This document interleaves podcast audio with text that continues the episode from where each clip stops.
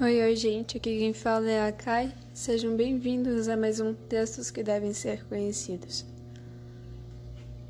Eu não sei bem como começar esse podcast, porque, diferente dos outros, eu quero que a minha voz, a não a minha voz que qualquer um pode ouvir, mas a voz do meu interior possa ser escutada a partir dele. Quando eu criei esse podcast, eu pensei em trazer algo mais humano para o dia a dia das pessoas, para o meu dia a dia. Quando eu pensei em criar esse podcast, eu pensei em milhares de escritores que, assim como eu, assim como vários outros, não tinha voz. E eu pensei e decidi e criei esse podcast. Só que eu nunca imaginei que um dia milhares de pessoas estariam me ouvindo. Eu nunca imaginei estar cara a cara com várias pessoas que eu não conheço. E essas pessoas escutarem a minha voz. Escutarem e sentirem a arte de outras pessoas através da minha voz. E participarem disso tudo. Talvez você já tenha percebido que eu sumo muito. E à medida que eu sumo, eu me prendo mais. Olha, eu não sei você. E eu não tô falando isso para você sentir pena de mim ou algo do gênero. Eu tô falando isso porque essa é a minha voz. É a minha verdade é o texto que o meu interior escreve e que precisa ser conhecido. Eu tenho medo, medo de como eu tô perdendo o controle e não faço ideia de como isso vai parar. A mensagem que eu falo, a mensagem que eu tento transmitir, nunca vai ser a mesma que você que me ouve vai interpretar. Eu não sei você, mas eu tenho medo. Medo que as palavras que eu estou dizendo, que eu digo e que eu leio, gerem em você algo que está fora do meu controle. Acredito que a arte é uma forma de se libertar, mas também a liberdade. E na liberdade, a dor. Muita gente fala que é incrível poder ser respondido por quem você gosta ou admira.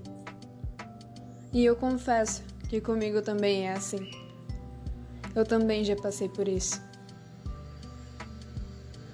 Mas assim como você, eu também sou uma pessoa. Eles também são pessoas. Eu não quero que você escute isso ou escute os próximos podcasts, ou os podcasts já estão disponibilizados e crie uma máquina. Crie através disso tudo uma verdade absoluta. A arte a arte, enfim, é um caminho que a gente toma para tirar de dentro da gente e que com palavras a gente não consegue escrever. E às vezes essas coisas tomam ramos, criam ramos, criam árvores e florestas, espinhos, flores pássaros e tudo mais. Eu não quero criar roteiros para estar tá falando com vocês. Eu não quero robotizar tudo isso para que a minha voz e o meu programa simplesmente viralize. Eu quero ser humana. E mostrar para vocês que eu também sou humana.